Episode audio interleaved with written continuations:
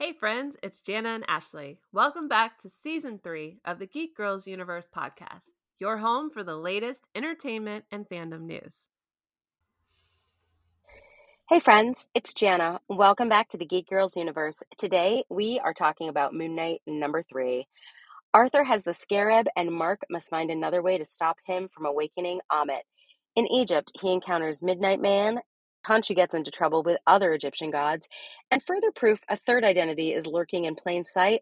But first, if you're new here, or you haven't already, we would love it if you subscribed and left us a rating on Apple Podcasts, or wherever it is that you're listening from.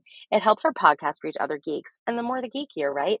We also have a Facebook group, Geek Girls Universe. You don't need to be a girl to join, only a geek. This is your spoiler warning. If you've not watched episode 3 of Moon Knight, you better turn around because it's about to get crazy.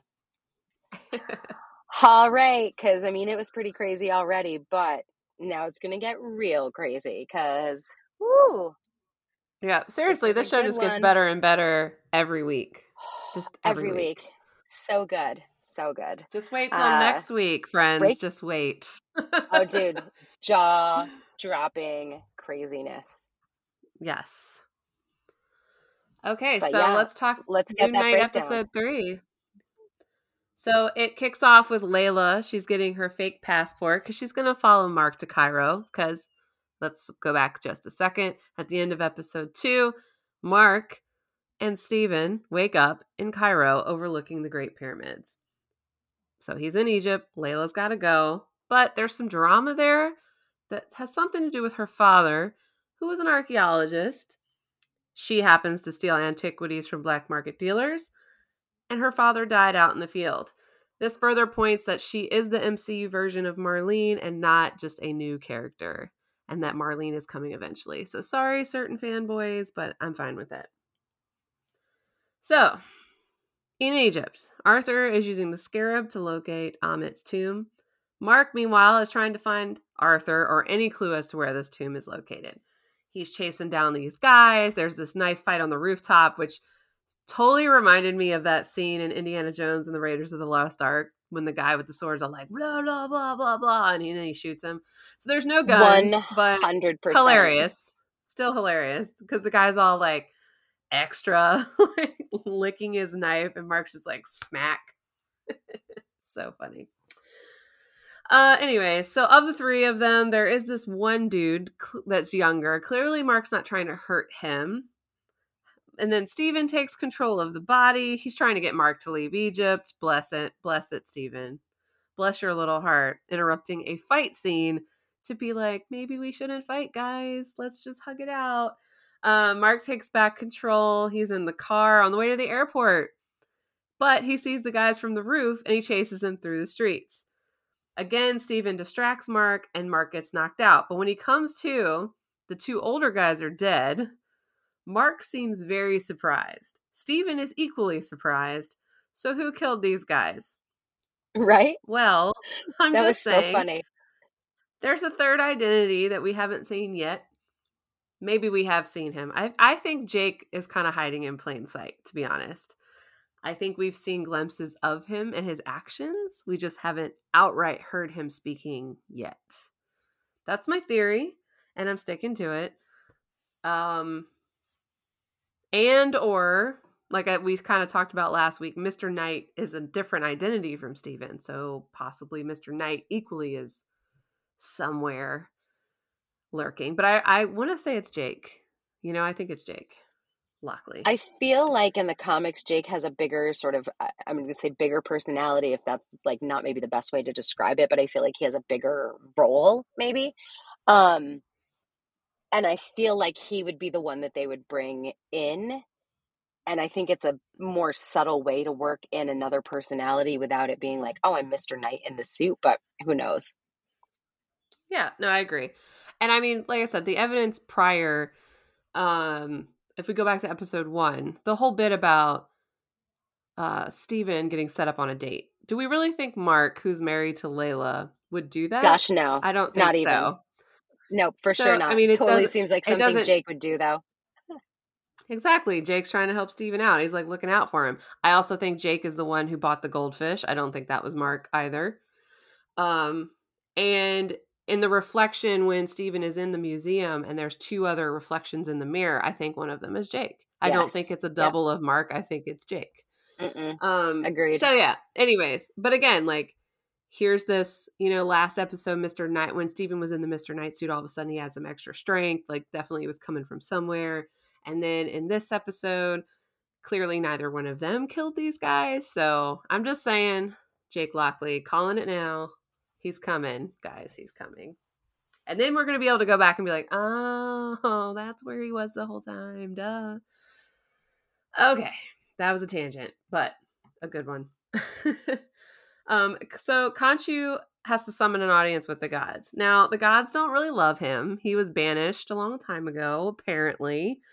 And he warns Mark that any argument they have against Harrow must be indisputable. So to summon the gods, Khonshu makes them mad by turning day to night, as one does when you're trying to get a, you know, have a little powwow with the Egyptian gods. So they bring Mark inside the Great Pyramid at Giza. Yatzel, the avatar of goddess Hathor, greets him. Apparently Hathor and Khonshu are friends, maybe a little more in the past. I don't know. That's not our business. That is not the tea for the day. So the gods have convened and their avatars are there. And they're hearing Mark out. However, Arthur also shows up. And now Arthur is a class act in staying calm and making other people sound crazy. And granted, Mark's got some issues. But what I really love is that Mark never denies he has issues, even in this scene. When they're like, are you busted? And he goes, yeah, like I am totally. I totally need help. I am totally psychotic. However, I am not denying this is a probable issue. However, this guy is a bigger issue. Right, exactly. He's like, that doesn't change the fact that Arthur is bad. But of course, you know, they don't listen to him because, you know, Arthur makes the case, right? How can you trust someone who doesn't trust his own mind? How can you, you know, trust someone who doesn't understand himself and has periods of, you know, points in his life where he doesn't know what's going on or what happened to him? And so anyways, clearly the gods are like, well, whatever, we're not helping you. We also don't believe you. Arthur's all like, I'm digging in the sand. I'm just a tourist. I'm like, really? And I'm like, aren't y'all like a little bit smarter than that? Like, why is this random dude in the desert digging in the sand? I'm just, you know, it seems suspicious to me, but maybe because the gods are chilling in the pocket dimension of the other world, they're not worried about it. However, homegirl Hathor's avatar comes in clutch and she's like, listen, like, I'm not supposed to tell you this, but seek out. But I don't believe these fools. Exactly. She's like, seek out the sarcophagus of Magi Sinfu. He'll have the clues to Ammit's tomb. So Hathor's still helping out Khonshu after all these years, which again, going back to that tea, I think they were something at one point, as much as gods can be an item. Right. So Layla shows up. She sure liked her melody. Apparently. It was a good melody. Mark is trying to find out information in the little like market area. He sticks out like a sore thumb. I mean, homie is wearing a Chicago Cubs baseball hat in Cairo. Like, come on, Mark. I thought you were better than this. Layla's like, no one's going to tell you anything. #American, you know? So. Well, and this is where I also kind of wonder, like, again, Mark? Stephen? Right. Where did you get that outfit and why? Okay, so my thing with this hat is, okay, this is a tangent for this show. He's wearing that hat, okay? If we go back to the very beginning when it's literally a split second, when he's chasing those guys, you know, like across the rooftop or whatever. Yeah. He's also wearing the hat, but he throws it off. How many hats does he own? So it's either a filming error or what is reality, right? Yep. I don't disagree. But I just think it's interesting. I was like, it is very interesting. So she goes, look, stop asking around. You're an idiot. I know where we need to go. Cause remember, she deals with antiquities on the black market. So they're going to go see Anton Mogart, a.k.a. Midnight Man, who is in possession of this particular sarcophagus. Now, in the comics, Midnight Man was a wealthy dude who was known for stealing art, jewels, and other valuables, primarily at midnight, basically for funsies because he didn't need it for the money. During one of his heists, he's stopped by Moon Knight, presumed dead after he fell into the river. However, he wasn't. He later teams up with Moon Knight's arch nemesis, Bushman, to again try to take out Moon Knight, and again he fails. So that's, you know, that's his little backstory. They're greeted by this guy, Beck, who clearly knows Layla. Anton knows Layla. There's mention of Madripoor. Hello. Now, considering Layla likes to steal black market antiquities, and Sharon Carter was dealing them in Madripoor during Falcon and the Winter Soldier, it's likely these two events are connected. These two shows are connected. And something.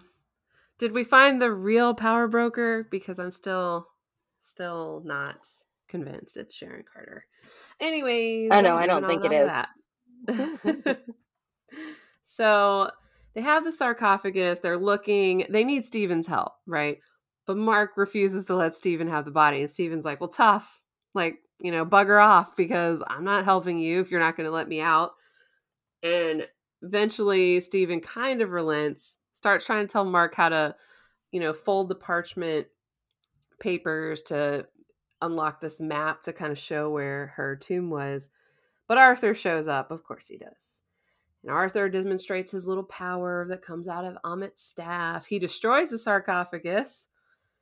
And Moon Knight comes out and does that epic leap off of the top of a fake pyramid. And it's got the crescent moon cape sequence and totally out of a comic book. Stephen takes back over in the Mr. Knight suit, but quickly is impaled. He's like, wait, just kidding. Mark, please take back the body, Mark. Because only Mark can heal. Stephen cannot. That was pretty funny and awkward for Stephen. Poor Stephen. But, man, we got some great Moon Knight fighting action in this scene, which I could literally just watch on repeat. It was so good. And Anton charges Layla like he's going to kill her. And you don't mess with Mark. You don't mess with Layla when Mark's watching. You just don't do it. And he put that mask on and just, I don't know, he just... he killed everybody. It's all right, Ashley. Take a breather. It's such a good scene. Oh my God. Like, I don't even know. Like, he like shoots out the staffs like out of his body somehow. I don't know. It was a great scene. And then the clock strikes. I was going to say the clock strikes midnight, which I also thought was ironic and funny and well played, Marvel. Well played. All right, so Mark and Layla have the parchment pieces. Apparently, enough survived. Convenient. Gotta love that comic book convenience, right? Enough of it survived Arthur's destruction that they were able to put it together, but they need Stephen to understand it. So Mark reluctantly lets Stephen out. It's a star map, but the night sky changes. You know, we learned that in Kanto, right? Constellations, they grow, they change, they move. So here we have the night sky, but that was, you know, hundreds of years ago. But it's helpful when you have the moon god on your side because he remembers that night and every night. Working together with Stephen in the Mr. Knight suit, he brings back the sky that was there the night that Ammit was entombed. Doing so, however, costs Khonshu his freedom, and the gods imprison him in a shabati, which is those stone-looking figurines in... They were used in ancient Egyptian funeral practices, and we've seen them kind of in the show, like on the walls. The coordinates for the stars are pretty basic. She says it's 29 degrees north, 20 degrees east, which is the location of Egypt. So that's pretty vast. Her actual coordinates on the, it's not an iPad, but, you know, the data pad. It's actually the location of the Giza Governorate, which is where the Great Pyramids are located. So somewhere around there, Ammit's tomb is hanging out hidden. Khonshu disappears, though, which means Mark is no longer able to summon the Moon Knight suit. Pretty sure Stephen can no longer have the Mr. Knight suit because it kind of went away as well. And Arthur, meanwhile, is back in the pyramid with Osiris's avatar, who thanks him for alerting them to the trouble Khonshu is causing. Oh my God. Arthur's like, oh my God, no problem, friend. Yeah, Khonshu was so drama. I knew he was so sus. Yeah, so glad you like took care of Khonshu. Oh my God, I was just being a good Samaritan. Okay. Whatever, Arthur. Then Arthur turns and speaks to Khonshu's statue, thanks him for tormenting him, reveals he enjoyed killing for him, and promises to finish what Khonshu could not, and that is to awaken Ammit. So, that's where it ends. And wow, that was an episode. And now Mark and Stephen, et al., all the other identities, none of them have access to Khonshu's power. That could be a problem. It could. It could be a big problem, unfortunately. But I fully believe Khonshu will be back. I mean, come on. He's too important not to be. Oh, yeah, we haven't. I mean, that series is only half over. We're not going to. He won't disappear. It's crazy. It's crazy. We're already on 3. No kidding. I have to say, I think one of my favorite moments of this whole thing, this series or this episode, outside of that fight scene, which is just epic, is when they walk into the pyramid and Stephen's like, "Oh my God, I'm in the Great Pyramid of Giza," and I he's just Stephen. Totally nerding out. And I was like, "Oh my God, you're so cute." I appreciate that, though, because I think I would equally nerd out. Absolutely. It was just, I love how Mark's funny like, the way he said it. Oh, I know. Yeah. And then Mark kind of like glares at him, like side eye, like, bro, like this is stop it. Grow up, man. We're here on a mission. He's like, totally geeking out that he's like, you know, that'd be like you and I, and like, a, you know, when we go on like a set tour or something, or like you're in a Marvel office and we're like, ooh. Yes. And Steven's over here with like, "Ooh, I'm in the Great Pyramid of Giza. I never thought in a million years this would happen." I mean, that would be totally geek worthy. Mm-hmm. Yeah, I love that scene. And I love the back and forth between Steven and Mark. Just the like, let me have control of the body. No. Okay, well, I'm not helping you then. Yeah. You want people I'm to not die. Helping you in my imprisoned state. Yes. He's like, nope. He's like, oh, fine. It's so funny. Can we just say a moment too, like, I'm so sad that Anton, the gentleman that plays Anton Mogart, is gone. Like, that was so sad. It is. It was tragic. Yeah. I was like, what a sad, crazy, like, freak skiing accident. Mm-hmm. Anyway, I just had to tell you that. I was like, every time I see him in this, I'm just like, definitely. Yeah, I know. His character title came out right after his unfortunate passing. Yeah. And then but we haven't seen him at all in any of the promos. So when we actually saw this episode, I was like, oh my gosh, like, wow, just what? Because I don't think I've ever like seen the timing was just weird. Yeah. And I don't think I've seen him in anything else. I mean, maybe I have. I'd have to go look. But I was just like, wow, I really liked him in this. Mm-hmm. And it's just sad. Like, why? Yeah. The world sucks sometimes. Yep. Yeah. But anyways, there's some. Yeah. That fight scene. I could just talk about that by itself. I also thought it was cool how they changed the sky. That was a great visual. That was a beautiful visual. Yes, and watching the constellations form, like, you know, backwards, mm-hmm. and yeah, I thought it was gorgeous. It was gorgeous the way they did that. Yeah. So basically, I'm obsessed with this show and the visuals. Can we also talk about how the soundtrack absolutely slaps? Because my God, every single time, yes, just the instrumentals, the orchestration, and then like, oh man, the end credit song. Yeah, in this one. Yes.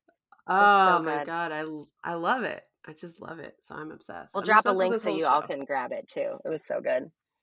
Yes, for real. But yeah, all right. Well, I think that's it for geeking out about 3. But We'll be back, man. I can't wait to geek out about goodness.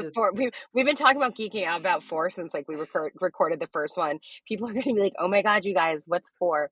It's going to be like, yeah. Mm-hmm. But you'll see. Just wait. When you see it, you're going to be like, oh my goodness.